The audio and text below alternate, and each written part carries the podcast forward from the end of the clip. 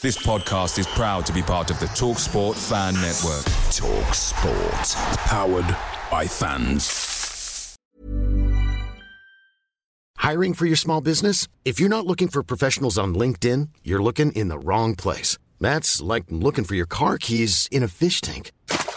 LinkedIn helps you hire professionals you can't find anywhere else, even those who aren't actively searching for a new job but might be open to the perfect role. In a given month, over 70% of LinkedIn users don't even visit other leading job sites. So start looking in the right place. With LinkedIn, you can hire professionals like a professional. Post your free job on linkedin.com slash people today. The TalkSport Fan Network is proudly supported by McDelivery, bringing you the food you love. McDelivery brings a top-tier lineup of food right to your door. No matter the result, you'll always be winning with McDelivery. Order now on the McDonald's app and you'll get rewards points delivered too. So that ordering today means some tasty rewards for tomorrow. Only via app at participating restaurants. 18 plus rewards registration required. Points only on menu items, delivery fee and terms apply. See mcdonalds.com. Top of the group, job done. Nice 3 0 win against the Welsh. Couldn't faster anymore, really, could we? Uh, joining me today, we've got the two usuals. We've got Jamie and Lee. First of all, Jamie, how are you, mate?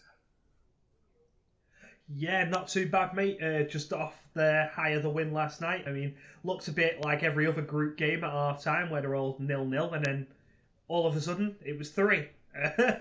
But yeah, cracking performance and enjoy. Going to enjoy reviewing that. Yeah, game. I mean it's interesting about the the nil nils as well. You said I noticed um, earlier on. Earlier on, they said in the last World Cup there was only one nil nil in the whole tournament.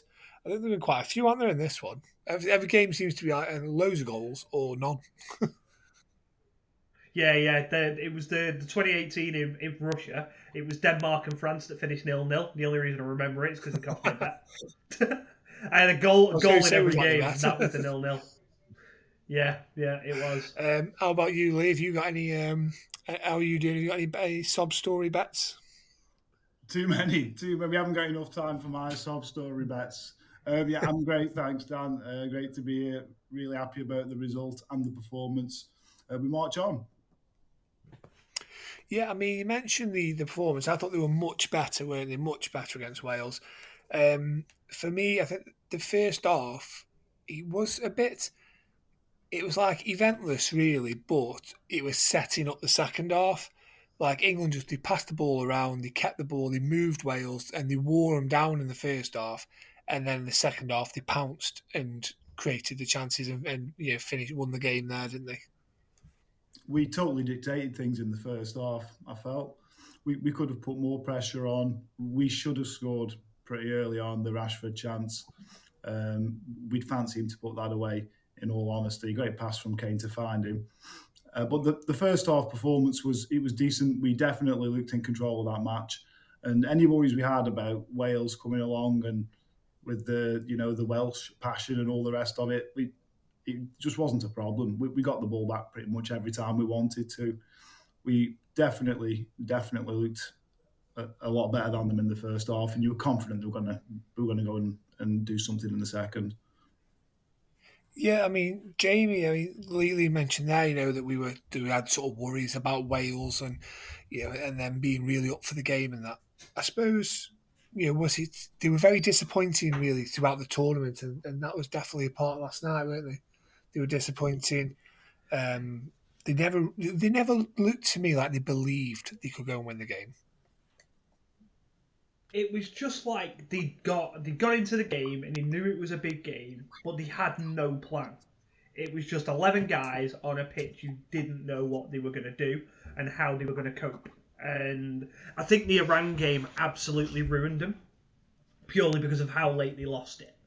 Um, and I just think they've got a bit of a hangover from that game um, and didn't need to be playing England um, and an England that were, were ready for him as well. England had gone into that game, they knew we win this game, we top the group, we've done everything we need to do. England were ready for that game. Um, and as, as Lee said, we were good first half. Thought we lacked a little bit of creativity. Um, and I wouldn't have complained if they'd have taken Rashford off at half time because I don't think he did much first half. But the pressing all round from England was great. Um, looks a lot more energetic than he did against USA with with no end product. Um, in the first half, apart from the Rashford chance, and then second half he just blew him away. Yeah, I mean, like I say, with, with the Iran game as well. I mean, Iran sort of were the dominant side against Wales, weren't they? They, they sort of you know, passed. I'm mean, not to the extent that England did, but they sort of dominated that game as well, didn't they? I think they just really, they've never really got going. I think they've got the main players seem to have aged in the last sort of six months since they qualified, haven't they? And you do you with Wales. I mean, this I think we'll sort of move on more to what England do after this, but for me, I think Wales are sort of drawing a line in the sand after this tournament, and you'll probably not see like a Ramsey, Allen, um, Hennessy, Bale possibly. You probably won't see them again in a Wales shirt, and it's probably time for them to bring sort of the new generation through.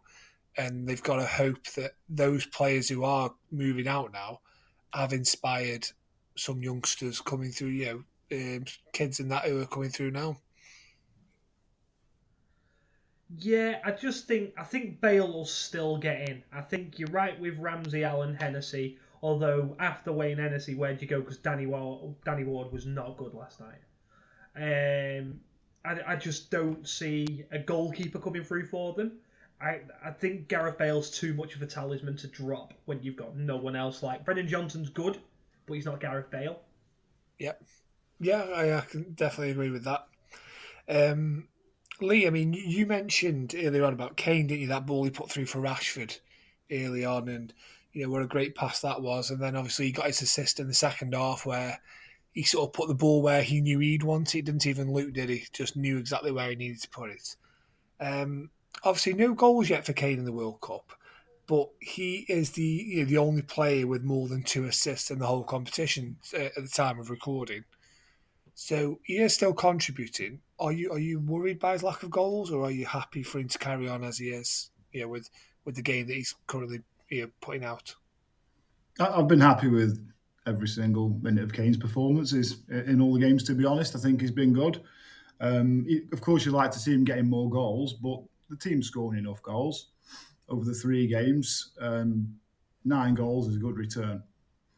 Harry Kane, he's, he's one of those players, yeah, he, he just wants the team to win. He'd love to win a trophy and he'd love to win the big one. And if we can get to the World Cup final and win it without him scoring, you'd take it. And you know he'd take it just as long as we win it. So he won't be that concerned himself either, as long as he knows that he's making a, a big contribution, which he is. He's making an enormous contribution. Um, to talk about that assist for the second goal, it was it was really satisfying to watch that go in. The, just the whole how we press them, you know, Rashford, his tail's up, he's nicked the ball back. Kane's got it. He's, he's not even looked. You, you'd think it was like it was something from Kevin De Bruyne, the way he's put the ball across. Absolutely perfect. And Foden's had a decent game himself. He smashed it home, and that's it. It's, it is game over from that point on. And it's moments like that where you say, okay, Harry Kane hasn't scored, but who, who else is putting a pass in like that? What a pass it was.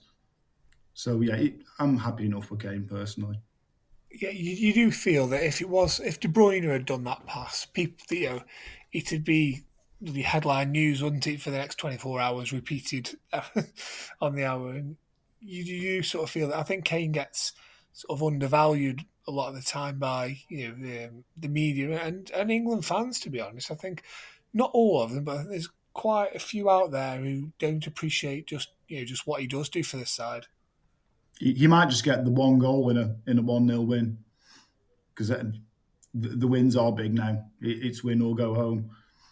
So if, if you've got a player that's he, he's that player that pops up for them too, or he's the penalty taker that you know will smash it home, and he does that. Fair play to him. He, but so far for me, his contribution's been absolutely fine, and I think he will get on the score sheet. Yeah, I mean somebody else whose sort of contribution uh, was quite apparent last night was Jordan Henderson. I mean, Jamie, he came in the side, didn't he? He's not sort of not played in the World Cup, not started, came straight in, showed passion, showed desire, and, and just organised the squad, didn't he? Sort of directed everybody from the middle of the pitch and really showed you know the value that, that he brings in, in certain games. Yeah, he's just another captain, but like when you when you have him and Kane on the pitch, you've got someone who leads by example and someone who will shout and he'll tell everyone where to be. And how many times did you hear Jermaine Jenas say that last night? Um, every time, everything that was good about England with the pressing was being led by Jordan Henderson. He was encouraging everyone to get stuck in. Every time they did something good, he was clapping, he was shouting. You could hear him on the TV as well. Um, and that's what he brings, and he does that for Liverpool week in, week out. And you get mixed reactions from England fans, especially about Jordan Henderson. A lot don't think he should be in the squad. And then you watch him last night, he's just a calm head, he's got a lot of experience, he's a Premier League and Champions League winning captain. Um, I mean, there's there's not many of them in the England squad. Um, and yeah, he just brings the calmness to the game, slows it down, does the right things, makes the right passes, and yeah, his leadership is is massively underrated. Yeah, I mean, what do you think? Obviously, he wasn't the only change either, was he? Last night. I mean, what about Phil Foden? People have been clamouring for him to come into the side. Um, he did come in. Obviously, Sterling, Saka dropped out. Rashford came in, got his two goals. But what do you think about Phil Foden and his sort of the game he had? So I, I, think he was similar to Rashford, is where in the first half there was glimpses, but there was nothing that said if he went off, I'd have been too fussed. But they switched sides, didn't they? And he went over to the left where he plays for Man City. Rashford went over to the right, and the whole game changed. Um, and and that for me was what probably should have been the starting formation Rashford on the right and Foden on the left. In a game like that, you can experiment and see, but I just thought they were ineffective on the sides they started on. As soon as he swapped over, like I said, the game changed. Um, and Foden was then head down, running at people, twisting, turning, winning free kicks, scoring his goal um, in the right position because that's what he does for Man City. And yeah, I, I thought Phil Foden was great second half. Yeah, I mean, obviously he, he's put his name in the hat, hasn't he, for the last 16. And I think Marcus Rashford, there's no doubting that he's, you know, made himself as a strong contender for a starting place, at least with those two sort of two great goals, really, weren't they, Lee? I mean, the free kick, I think the pace of the free kick has beaten the goalkeeper. And then the second one is possible. Again, probably the pace is what's what's uh, flummoxed the keeper, you know, but he probably should save that. But up until that point, it was a fantastic run and, and dribble as well, wasn't it? It was, but I think just he scored two goals and, and maximum credit to him. The, the free kick was a still had to be a decent shot, and it was definitely the pace that's caught the keeper out. I, I think you could argue a lot of keepers would have saved it. Well, Rashford's seen the gap and he's put it there, and it's a goal. And and for the second goal again, he's just he's hit it. The keeper perhaps wasn't expecting him to hit it so so quickly.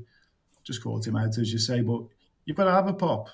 And, and this is what you see sometimes at strikers who, who will just take a chance and have a go. That, that's how they, they boost their numbers up. And they, are not hesitant and they'll test the keeper. The ball might come out and somebody else knocks it home. But these a dangerous players. I, I really, I, I can only praise him for, uh, for both goals. Well, he, he's not in a bad list now because there's only five players who've scored more goals for England at World Cups than Marcus Rashford. So they are Gary Lineker, Harry Kane, Geoff Hurst, Bobby Charlton, and Michael Owen. So he's not in bad company there, is he? No, not at all. It's good company indeed. No. Yeah. He's in good company at the top of them scoring. Yeah, I mean, there's well. only Lineker, Kane, and Hurst who've actually scored more than three in a in a single World Cup as well. So one more goal, and he sort of narrows that list down again to just those three. Um, but, but yeah, yeah, I don't think I don't think he gets the credit he deserves at the minute, Marcus Rashford, because he is playing well, and he was playing well for Man United before the tournament. So yeah, because I think he's had he has you know I'm sure he'll admit he's probably had a couple of years, hasn't he? Probably since you know since football broke up for lockdown, and you know since he came back, he's he's not really been hitting the heights, has he? Until probably the last three months. But fair play to him and fair play to Gareth Southgate really for he's picked a man in form, hasn't he? He's not sort of gone with you know who who's been playing best 12 months ago he's gone with the now who's who's playing for now who can I bring in who's full of confidence right now? And that was Marcus Rashford. Yeah. He did the same with Maddison as well but we're yet to see him play I think we yet to see him train a minute aren't we unfortunately? He, he trained apparently last last week so that's why I was quite surprised he didn't actually come on uh, I mean talking about Southgate by the way I've been doing a bit of research today. So that was his 10th win in finals last night. So, some Southgate stats for you. He has 10 wins, 4 draws, and 3 defeats in 17 games at finals. So that's two World Cups and a Euros. So that's more wins than any other manager in history, England manager in history. He's played more games than any England manager in history. And of the 13, we're not going to count Allardyce in his one game, but of the 13 managers that went before him, if you combine the amount of wins that Winterbottom, Revie, Taylor Venables, Keegan, McClaren, Capello, and Hodgson got, they didn't get they didn't get as many combined as Southgate has got on his own. Are we just going to forget Glenn Hoddle managed? Yes, I, uh, just those ones I mentioned. so yeah, ah, right, okay. I was like, you you went seemed to go through them in a time frame, and I was like, we've missed out like yeah. So I, so I missed out Ramsey, Greenwood, Robson, Hoddle, and Eriksson. right, fair, well, yeah. fair. I didn't even think about well, yeah, it. so Southgate's got 10 and 17. Those eight managers combined got 9 and 37. Wow. And he still gets stick, and he still gets people saying he shouldn't be in the job. I think. Yeah, I mean, he's a bit he's pragmatic, isn't he? That's that's the way to describe him. And he's a proper. And I said this on a on a pod when we previewed the whole tournament. He's a tournament manager. He knows what he knows how to get through a tournament. No one can no one can say he can't because we've been to a semi final, a final, and whatever we do this time, you can't argue with the I'm record. sure. I'm sure, Leah, didn't he get to a couple of semi finals and finals with the under 21s as well? Yeah, I'm pretty sure he did, didn't he? I, I can't remember his exact history, but I, I, think when he was the manager of the under 21s, it was clear that he was going to be taking over the first team at some point. It always felt that way. And it, it almost felt that that was the way that the FA would like it to be, that there was that conveyor belt that was constantly there. Um, it doesn't seem to go that way, but but Southgate for me, he, he's done a fantastic job so far. And even if they go out at the weekend, which I, I actually don't think they will, but if they went out at the weekend, I don't think there'd be anybody that you could say would be a logical you know, a fair replacement for him. And we just have to continue with him anyway. So, no, let's just get behind him. Yeah, I think, I think where it is is he. We've always had play managers who wanted to try and play, you know, get our players to play in the way they play in the Premier League, which is quite end to end, quite frenetic. And I think the Premier League's changing as there's more foreign management. We've had foreign players for a while. Now we're getting more and more foreign managers coming over. And I think that's now affecting how we're playing in the Premier League. It's becoming more continental there. So our players are used to playing in this sort of more continental way now. That's my theory on it anyway. I think that that's helping him because he wants he knows that in an international football if you lose the ball you might not see it for another five or six minutes because teams are very good at keeping it and very good at working you. And he what he wants is you need to be able to keep the ball to be successful at international level when you get to the elite level. Yeah i think we've we've had good players for a while. And when i say for a while i mean you know since well before gareth southgate so I don't think having the quality of footballers has ever been the issue. I think quite possibly so the environment of the Premier League, how traditionally, and I say traditionally, when I say about the Premier League, perhaps over 10 years, 20 years ago, you'd say it was a very, very physical league compared to others across Europe and, and players who played in the Premier League week in, week out. Didn't always translate well to international football. Did get some significant cards and incidents in games that, that might even back that up. So yeah, the way that the Premier League is now, the the almost modernisation of it, you might want to call it, uh, and the way that the game is what we'd, we'd call more continental style here in England, it's definitely worked to his benefit. You can see that the talent of the younger players coming through, players like Foden should be able to wear it on a football pitch without being kicked off it. And and when we see it from our own perspective, it, it's great to watch him play, isn't it? Yeah, definitely. Um, I mean, go, going back to tonight last night, it was nice to see sort of Trent and uh, Kalvin Phillips make their World Cup debuts as well, Jamie. I mean, obviously two players who have been injured prior to the tournament starting. And yeah, nice to see them get some minutes under the belt. You know, they'll be raring to go later on in the tournament if needed. Yeah, I mean, like from a Liverpool perspective, it was good to see Trent get on. Um, Kalvin Phillips, obviously, he's only played four four times for Man City, all of them off the bench. Um, so yeah, it's nice that he gets some minutes under his belt. Obviously, we had the inclusion of Kyle Walker as well to throw in there. He got himself a nice hour um, and looked solid in doing so. Um, so yeah, these players who've been returning from injury and stuff like that, it's good just to get them out on the pitch. And because of the scoreline, obviously we're a bit short at left back. Luke Shaw came off, um, saves his legs. Kane, Kane came off. Wilson looked like quite lively when he came on. Um, yeah, I just think there's a lot to be excited about with England. I mean, if you can bring on players like Kalvin Phillips and Trent Alexander-Arnold. Um, just for 20 minutes against Wales. I mean, it's a good weapon to have in it. If you want to shut a game off, Kalvin Phillips will do it. If you need to get an incisive pass in there or something like that, Trent Alexander Arnold will deliver. And just stick to Kieran Trippier out at left back. Yeah, why not? Just chuck him on there. Yeah. Yeah. Yeah, well, Wales weren't doing anything, were they? So we could literally we could have put Maguire out there and we'd have been talking about Maguire. There is a goal coming from from Maguire this competition. I'm telling you, the amount of crosses that we're finding, it's only it's inevitable that one of them's going to end up in the back of the net. I'm telling you, I'm having it until the end of the tournament. Harry Maguire yeah. to score a header. It's it's going to happen. At well, point. let me tell you something. I've been watching Harry Maguire, and I mentioned it. I think it was against the USA where he made a little jinking run into the box, and it was reminiscent of Neymar. I said it at the time. I thought, nearly good try. Did you see the shot he had? It was shades of Roberto Carlos in the first half, and the ball's come out, and he's, he's towards the the penalty area. He's hit it with his left foot. I don't know why. He's, he's gone for the top corner, but he's gone out for a throw. But it was like but it was like Roberto Carlos esque, if you know what I mean. So if he is going to score, it's going to be he's going to have a Brazilian flavour to it, I think, and it might be a surprise. Mate, I honestly, when he did that, I thought it was a cross. I was like, "Wow, he's over it." That I, I, I, thought it, I'd like to believe it was a shot. I always do when it goes out for a throw in. You know, it's, it's just uh, the icing on the cake, so to speak. um, but yeah, he's. I think we should all we should all back that, and then we can all celebrate even more when he does it. Definitely. Yeah. World Cup final. Me, me and Lee will be jumping around my living room on Sunday. What kind of redemption that would that be? World Cup final, Harry Maguire, all he's had after all the abuse he's had.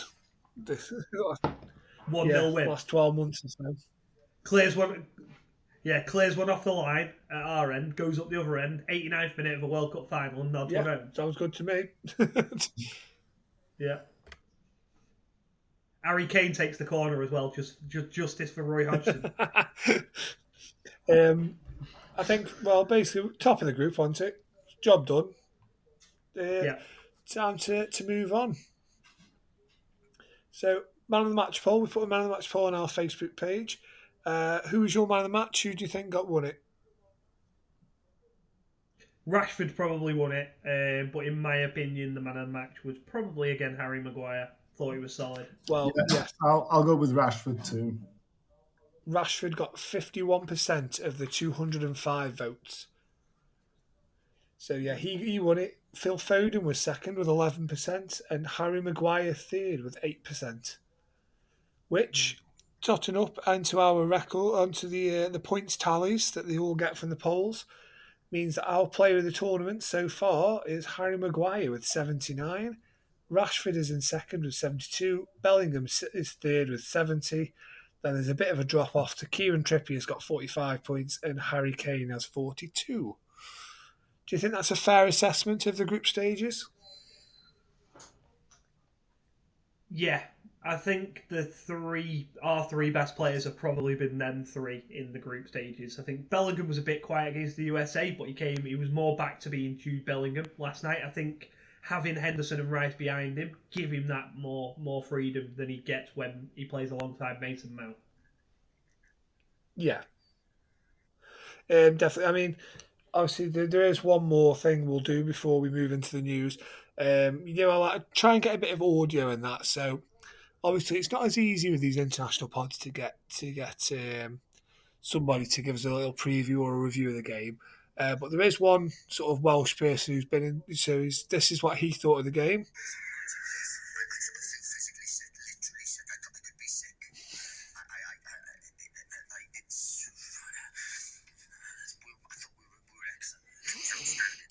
So that's Nathan Jones. Cheers for that, Nathan.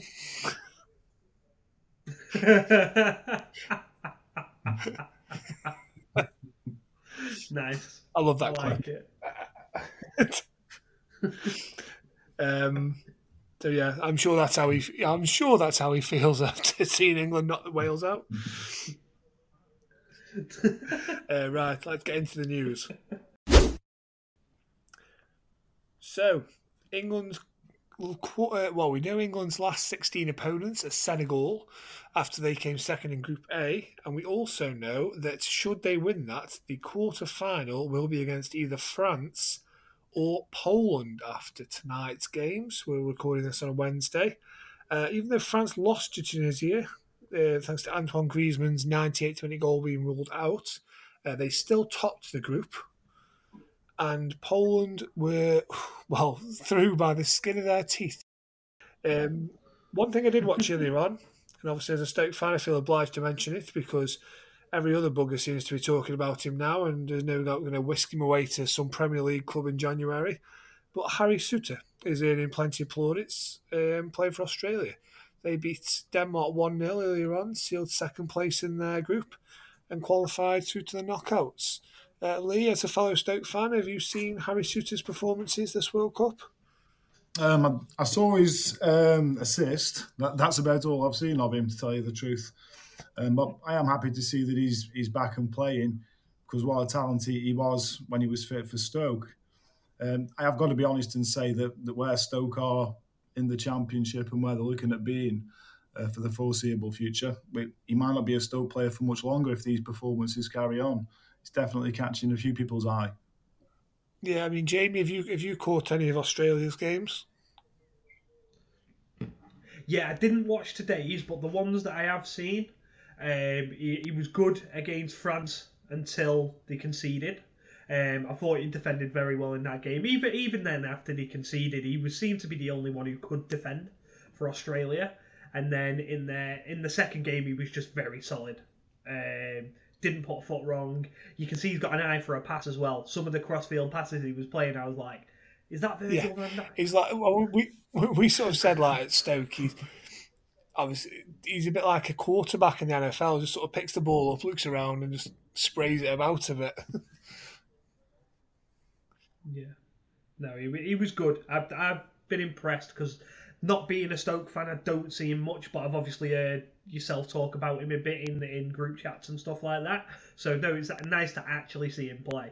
And no, he has been he has been good. But I mean, also I mean Qatar. So they're only the second home nation to go out in the group stage. Uh, any ideas who the other one is? Um, South Japan? Africa in 2010. Japan went out in the last 16. ah. Hmm. Yeah, I knew because I knew Korea had a good run in that World Cup, so I was like, Yeah, so Korea got to the semi-finals, I think, didn't they? Yeah, yeah, yeah, they It did. was that game in Italy, wasn't there, where they, they just Bad. couldn't seem to lose. Yeah, yeah. They tried the best, but they just couldn't lose. That that was that was thingy as well. The guy played for Palermo, didn't he? Got banned from Italy. That Ahn Jung-hwan. Like literally scored the winning goal and was not allowed back to Italy, even though that's where he played Crazy, isn't it? Yeah, Um, just looking ahead, just in case anybody's anyone needs to book anything off work or needs to know when the potential. Obviously, we now know the potential kickoffs for England's games for the rest of the tournament. So, does that? Do you want me to tell you? I'm not going to be tempting fate too much. As long as they're all seven Uh, pm. seven. So, the last 16 is 7 p.m. on Sunday. The quarter final would be the following Saturday, 7 p.m. The semi final will be the following Wednesday at 7 p.m. And then the final is on Sunday at 8 p.m. Nice. As if that's like eleven o'clock in Qatar. As if they're playing know, it at and we finish time. at like 1 a.m. And that's if there's not extra time. Yeah. Or, or, or a load Yeah. of VAR. Yeah.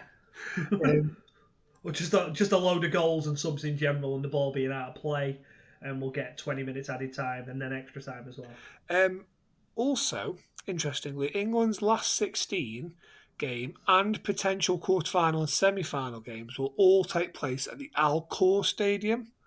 So it's the second largest venue in the tournament, holding 68,895, and is the most northern venue in the competition. England's training base is nearest to the stadium, which is most southern. I don't think the travel's going to be much of an issue because it's such a condensed area, isn't it, that they're playing in. Um, but it's nice, I'd say, if England are going to be going through into the latter stages, it's nice that they're going to get sort of in the same stadium.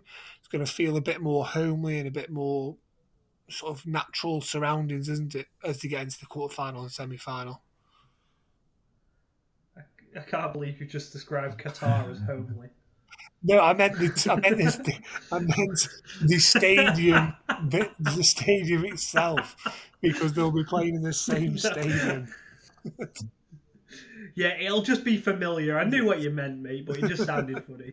Um, but yeah, I mean, it's always an advantage to keep playing in the same place if you can. Uh, obviously, we saw that take great effect in the Euros when we played nearly every game at Wembley apart from one. Um, and funnily enough, the one game we didn't play at Wembley was the highest score we had in that tournament. So, um, yeah, I mean, familiarity is is always good. I butchered that word completely, but I'm going to carry on anyway. Um, but yeah, it, it's a good thing, um, and I think we will progress past Senegal, but I don't think it'll be easy. Okay. Well, one player we won't be progressing with is Ben White, who it is emerged has left the squad and returned home for personal reasons.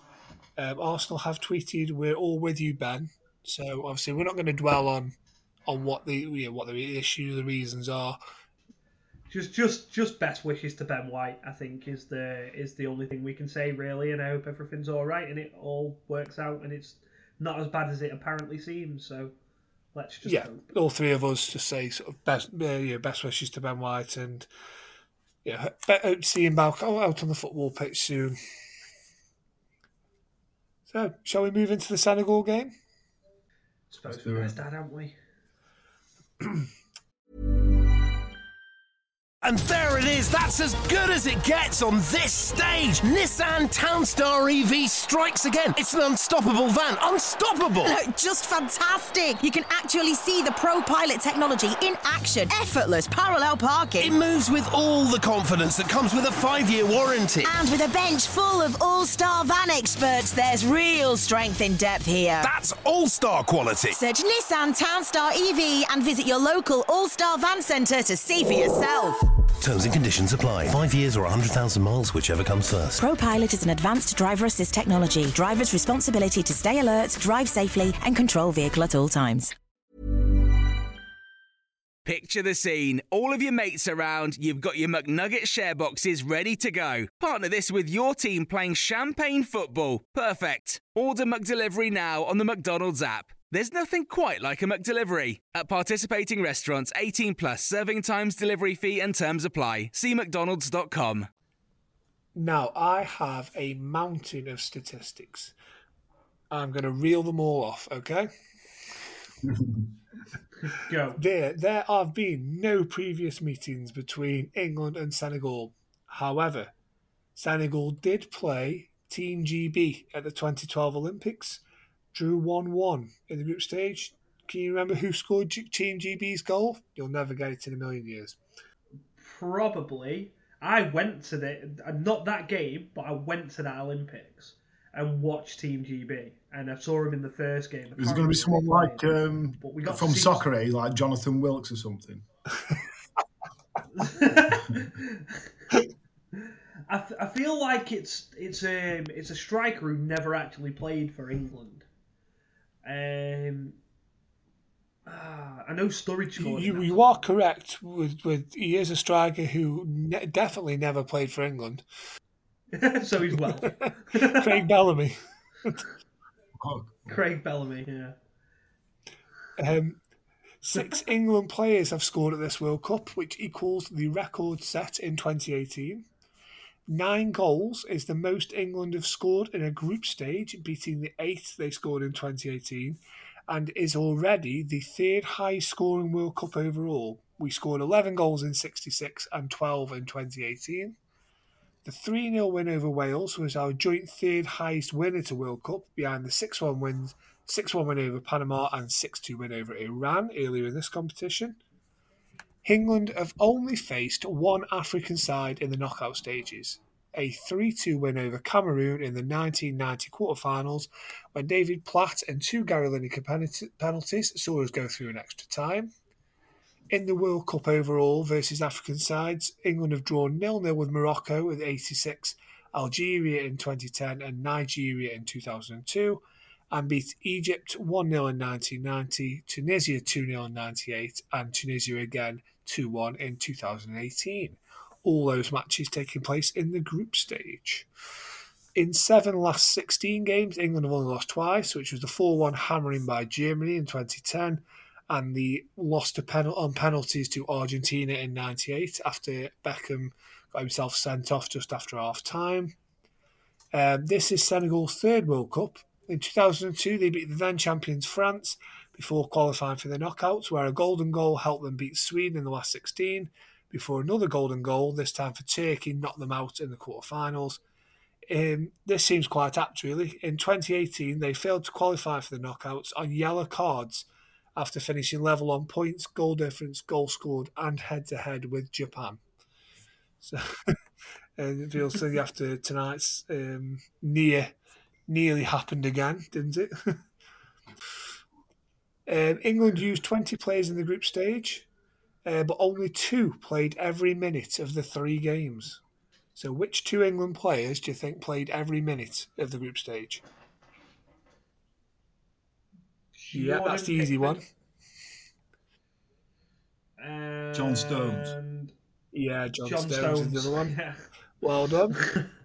Yeah, Maguire went Yeah. uphill, didn't he?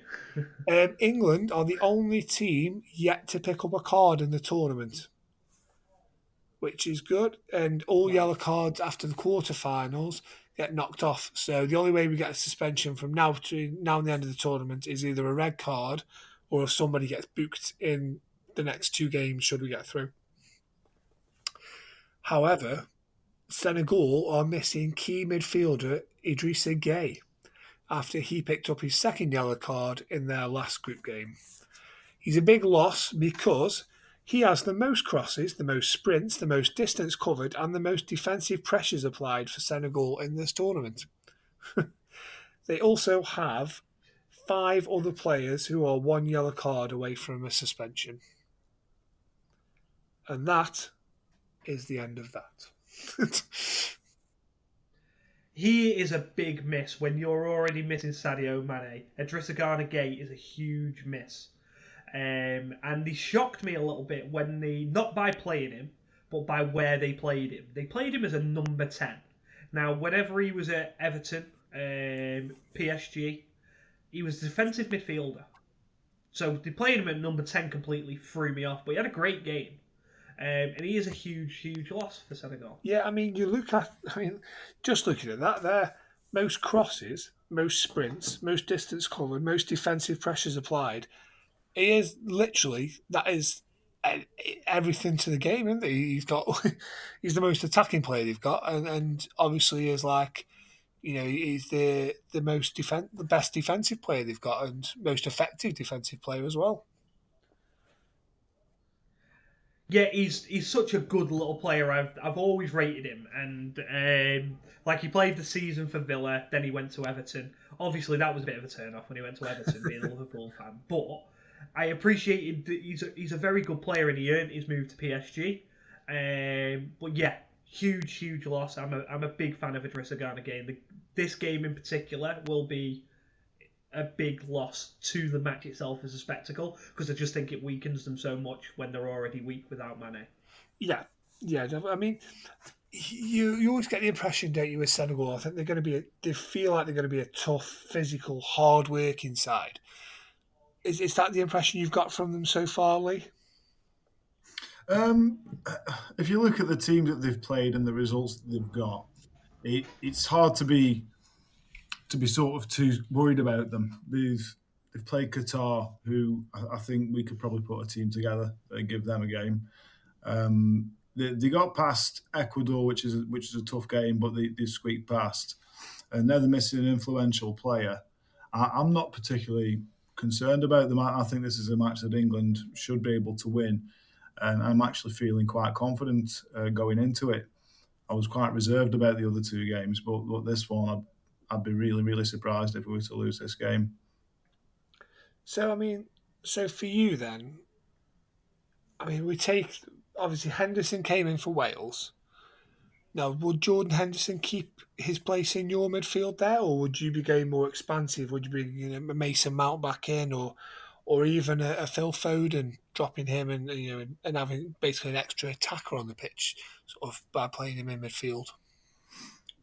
Well, Henderson, he's not going to be able to play, or you, at least you would think that if we're going to get through to all the way to the final, that every game might be a big ask for Henderson. So you don't want to start sort of relying on him. Um, it, would be interesting to see if he played Rice and, and perhaps uh, Phillips in the middle and keep Bellingham uh, um, sort of just behind uh, Kane. I, I, prefer Bellingham playing a little bit more advanced. I think he's got really, really fast, clever feet, and he, can make a lot of impact and let other players behind him do a bit more of the of the grafting. So, so Henderson could play again, but you saw the knock he took as well. It, he, he uh, let out quite a scream. It was really worrying at first, but he was tough enough to get back up. Um, so he, he might just want to want to rest for a game anyway. So I, I don't think it matters. Uh, Jude Bellingham, yeah, I'm sure it was Jude Bellingham alluded to it in the post-match interviews, and he said that they're quite confident that whichever set of players they put in, that they're going to just blend in and, and they're going to play pretty much the same game and it does appear to be that way for us. Uh, we've, we've, got such an array of talent, but a, a great understanding uh, of what the, the overall team objective is. Yeah, I mean, Jamie, for you, I mean, would you have Henderson? I mean, Lee's, Lee's obviously made sort of a, a good argument there as to you know, pushing uh, Jude Bellingham further forward. Who would you be? Would you be bringing Mount back in? dropping Foden, leaving Henderson in there to be more combative against sort of the Senegal. You know, make sure we win that midfield battle. I, I think what I would personally do here is I'd probably leave Jordan Henderson out of this game. Um, like as you said, it's trying to get so many games out of him in the run up, and I think that you can put an 11 on the pitch that will beat this team that doesn't contain Jordan Henderson, and you could do it in multiple ways. And I think that Henderson needs to be saved for the bigger games. If you want to go deep in this tournament, you need your leaders. And um, I just don't think that you need Jordan Henderson in this game unless you are trailing and you need a bit of calmness about it. I would personally stick with Declan Rice um, and Jude Bellingham as a two and play Foden at 10, Rashford on the left or right, and then Saka the other side. That'd be the way I go to support Kane and go 4 2 3 1. So, would you have Foden staying up and staying in that 10 role, then not sort of dropping into midfield if needed or linking and taking the ball off yeah. midfield? Yeah, yeah, precisely. That's what I'd have him do because that is at the minute when we're not playing with a ten. That's what Harry Kane's doing, and it's fair enough. It's working, but he's then playing the ball out to your wingers, trying to be creative, and then they've got no one to cross it to because where's your striker meant to be is in the box. So I just think sometimes that England miss a trick not having the number ten, so Kane doesn't have to keep doing that. Yeah, I mean, on, on the subject of Henderson, um, just just sort of playing devil's advocate there there's six days between the last 16 game and the potential quarter final should we get through. And then there's only four days then between the the quarter final and the semi final, semi final and the final. So does the fact there's nearly a week's gap, does that influence the manager's decision on, on whether to play Jordan? I mean, it could do. But personally, I think if you rest him here, because you've got them games then going over a shorter time span, he's had the rest beforehand where he can go, if he wants him to be an important member of the team, going into them games playing hours, 75 minutes, 90 minutes if he needs it in extra time. Jordan Henderson's going to have had the rest beforehand. Why? If you know you've got a guy who maybe might struggle, he's not been playing 90 minutes for Liverpool every week. Um, and sometimes he's not even played. So I mean, if I was managing his minutes and I saw him as a big influence, which I probably think Gareth Southgate does, I'd manage him in the games that you don't need to use him in, and I don't think this is a game. I mean, I mean, you know, Lee, do you think there's any danger or any sort of chance, should I say, that, that we revert back to the three centre backs? Game that we're now sort of in the knockout stages, and there's going to be you know, a potential quarter final with France on the horizon. If the manager's thinking about maybe playing three at the back in that game, could he start this game that way? If he was thinking that way, but um, I'd, I'd, be I'd be a little surprised. I'd, I'd be more disappointed if he did. I, I, quite like the way that this team plays. I think over the three matches, okay, the USA game wasn't great and wasn't the, the, most spectacular game, but over the three games, we've done well. We've got no cards. We've looked in, we've looked pretty much in control uh, at most of it. Um, like I say, the, the no cards is a great achievement, by the way, as well to do it the way that we have. We've let in two two silly goals, as far as I'm concerned, in the first game when the, the game had gone a bit silly. Um, but other than that, and since that, we've we've been great. Um, I think now move, moving into the knockout stages, the formation. Why would you change it? They look good. They, they look composed. We should just fancy our chances against anybody. We, we shouldn't be looking at France. We shouldn't be looking one game ahead and worrying about who's to come. We can beat France. They're good, but they're not the greatest side you've ever seen.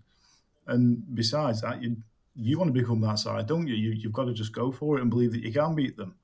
I think if you take Mbappe away from France, that I won't say the average, but they're certainly not the, the scary side that they are uh, with him there.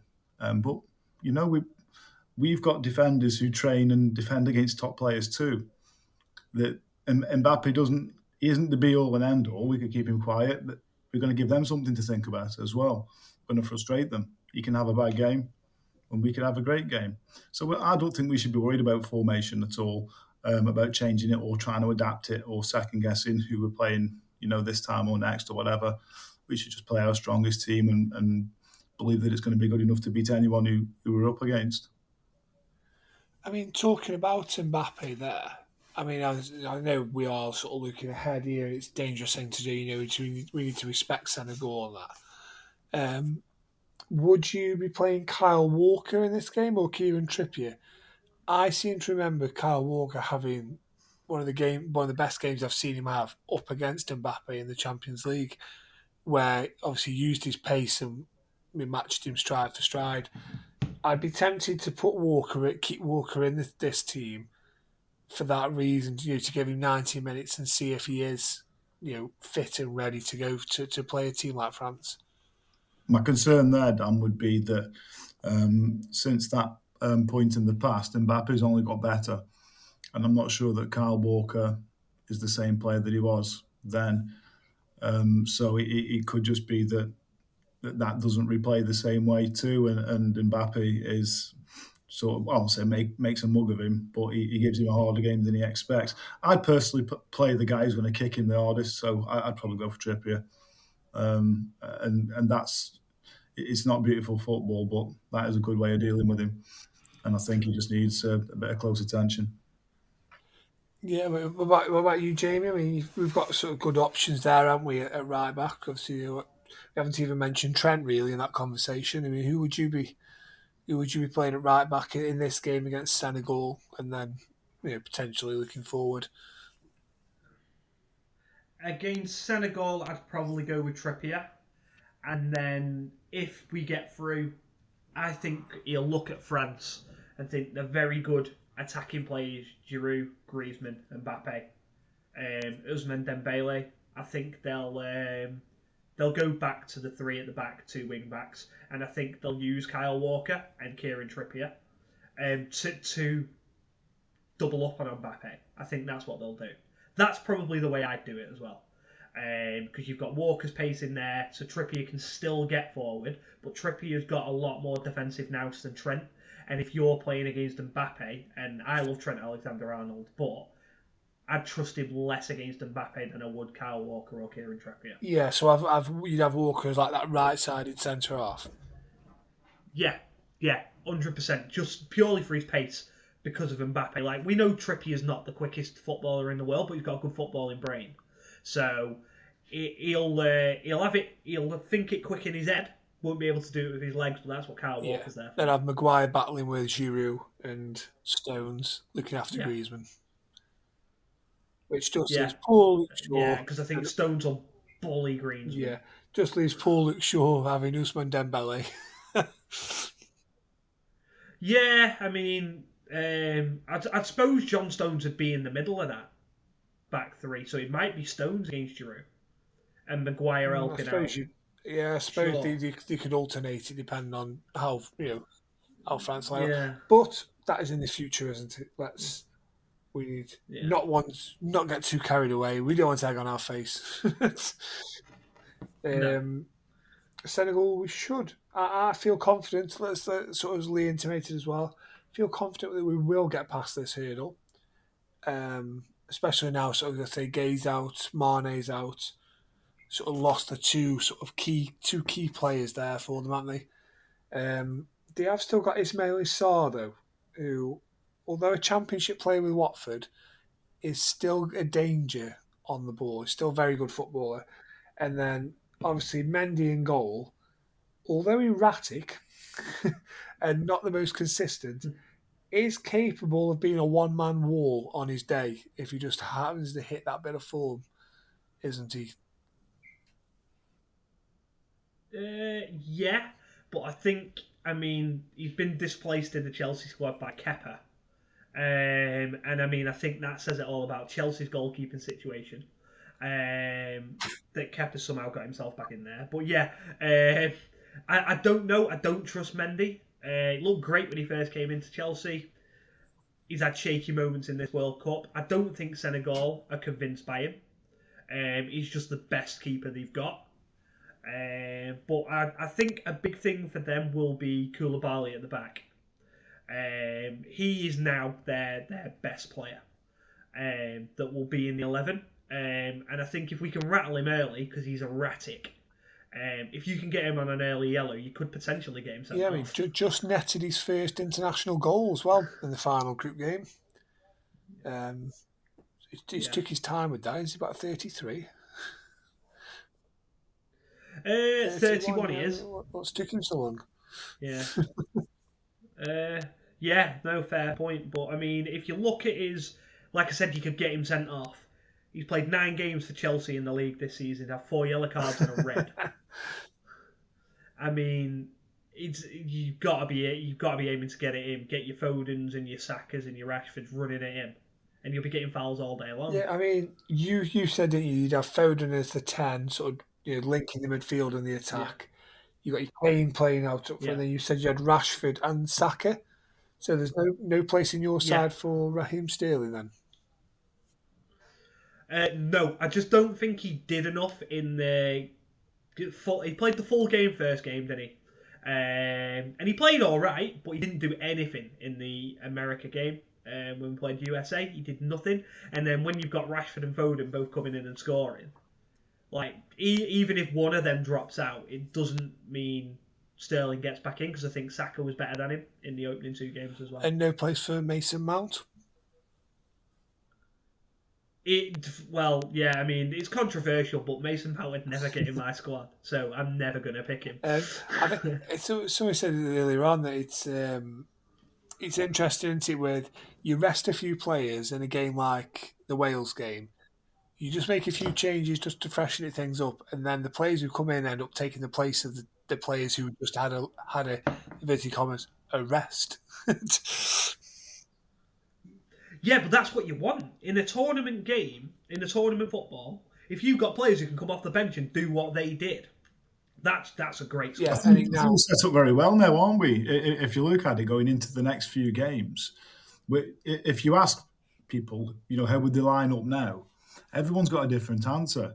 When we picked the team at, at first, Yeah. it was pretty. We were all sort of very similar in, in the in the eleven we go with. But now, when you look across that front, it, it could be any combination. If you're the opposing manager, you're not really sure what to prepare for. Got a lot of different tools there, and, and we could play the same four players but put them in different positions as well. That that's the kind of flexibility we've got there. So, Yeah, and we've not we've, we've not mentioned Jack Grealish at all. but you know he's coming on anyway because everyone wants to see a bit of Jack Grealish, Yeah. don't they? You know. He's- he's a Gareth stunning Southgate bloke, isn't he? understands, you know, he just gets him on there. Size of them calves. Get him on for the ladies. um, I mean, so yeah, so leaving your side, I mean, I take it we've all got Pickford in goal. Yeah, The, back, the back four, you sort of going Trippier, Maguire, Stone, Shaw, yeah. Rice, Bellingham, midfield. I mean, where'd you go from there? Have you got a third midfielder or have you got uh, number 10 like Jamie? No, I, I actually, I, I think I'd, I'm going to go with Rice and Phillips. Um, it, Phillips is he's no picked up no injuries or concerns, has he? No, no. So he sort of come Yeah. through the game against Wales, didn't Yeah, I think he'll play him. Then I think it'd be them two um, with Bellingham, and then the front three of Kane. Um, I think he might actually be tempted to go with uh, Foden on the left and one of Saka or Rashford on the right. I, I, say one of Saka and Rashford because I, I think he might just look at him train then and see how they're feeling. Uh, you know, Rashford's very, very confident at the minute. He, if he's carried that bounce into training and he looks like he's ready to go, we might think I can't not play him. Yeah, you, you just sort of think that that Rashford's the one with his tail up at the minute. Yeah. Um, obviously got three goals. Saka's or he got himself a couple of goals as well. Do do they are sort of interchangeable, aren't they? And he knows that if if it was that you know they're not affecting the game, even as early as half time, he can just pull one off and put somebody else on.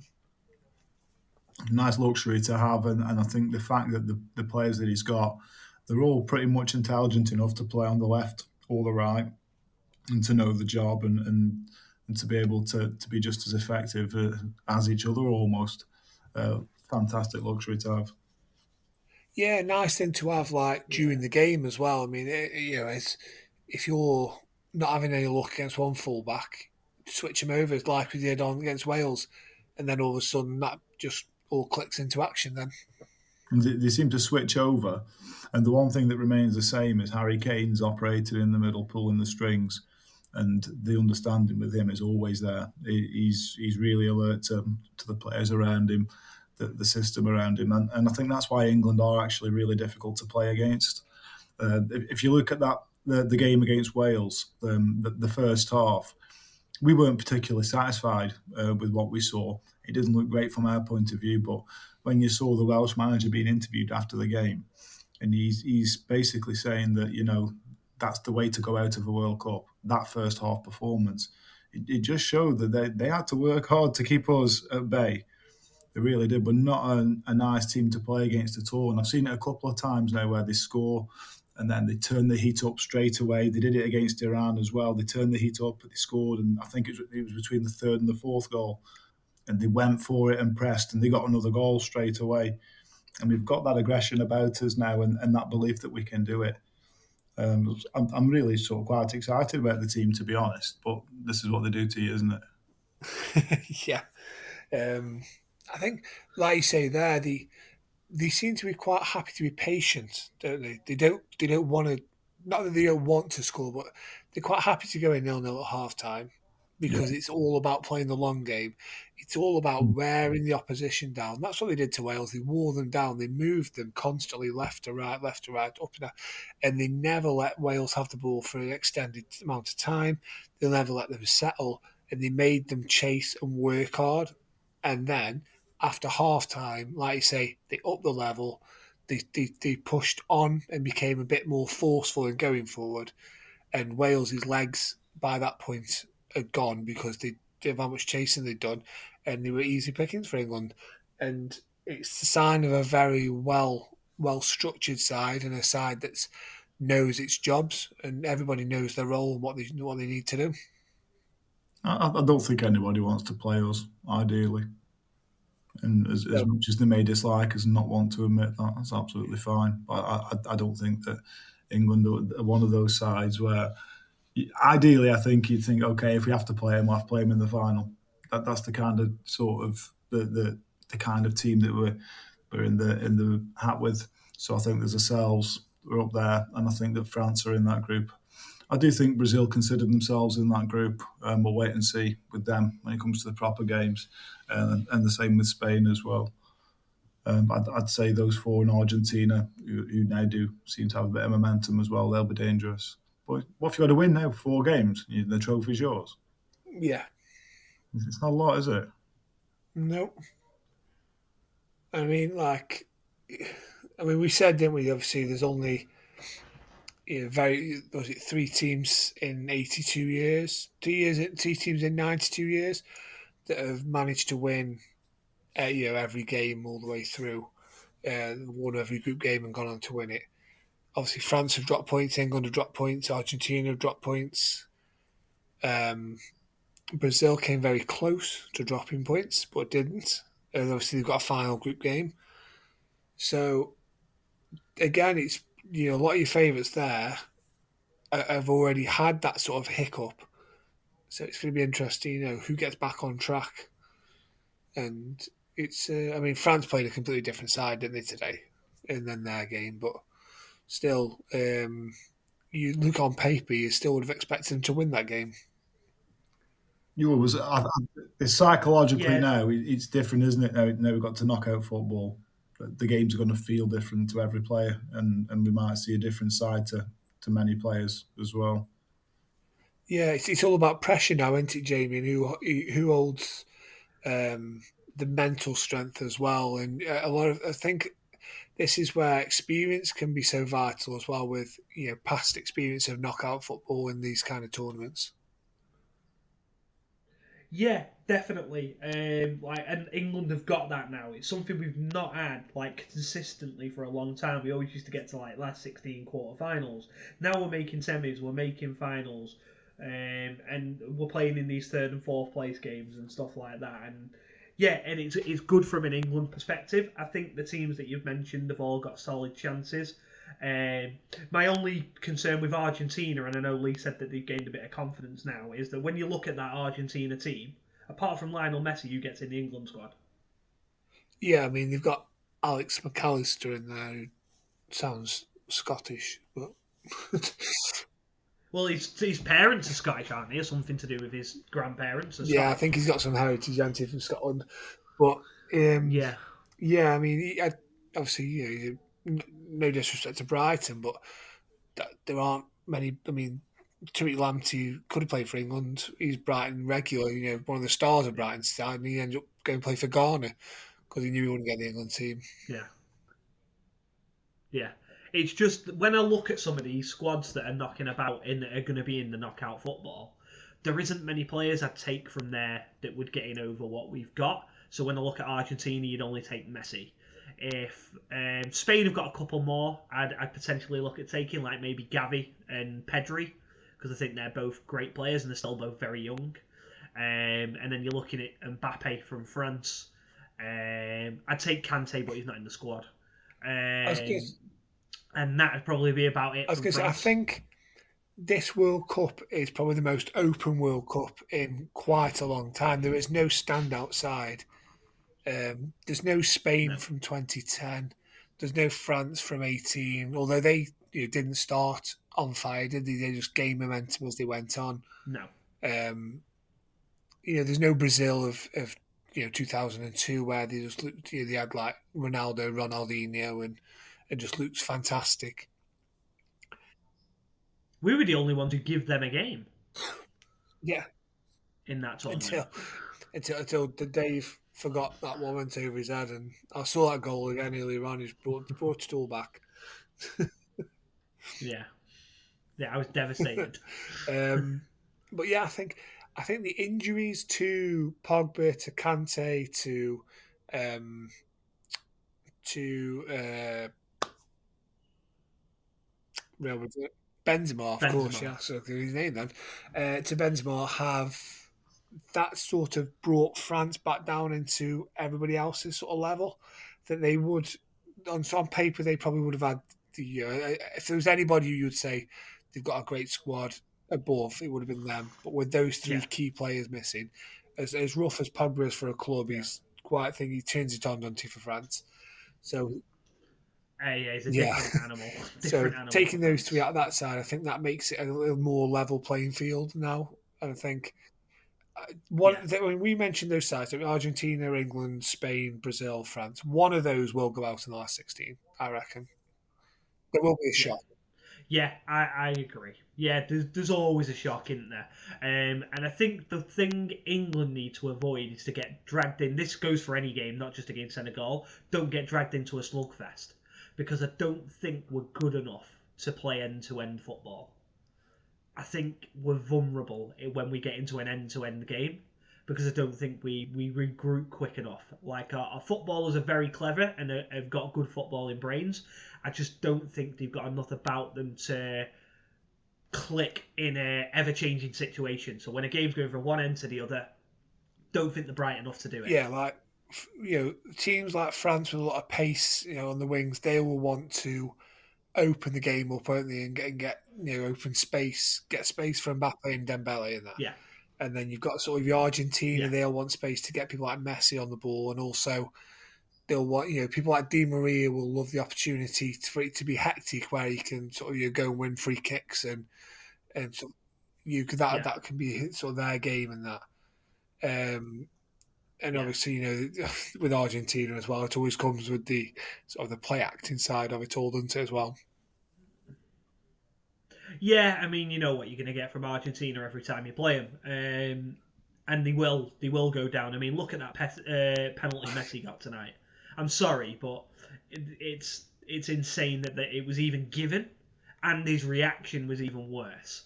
Um, but yeah, so you know what you're going to get from Argentina. They they're going to do that. Um, I'd much prefer to play them over France, but I'm also not scared of France. No. Um, on his reaction as well, do you see his reaction to Lewandowski towards the end?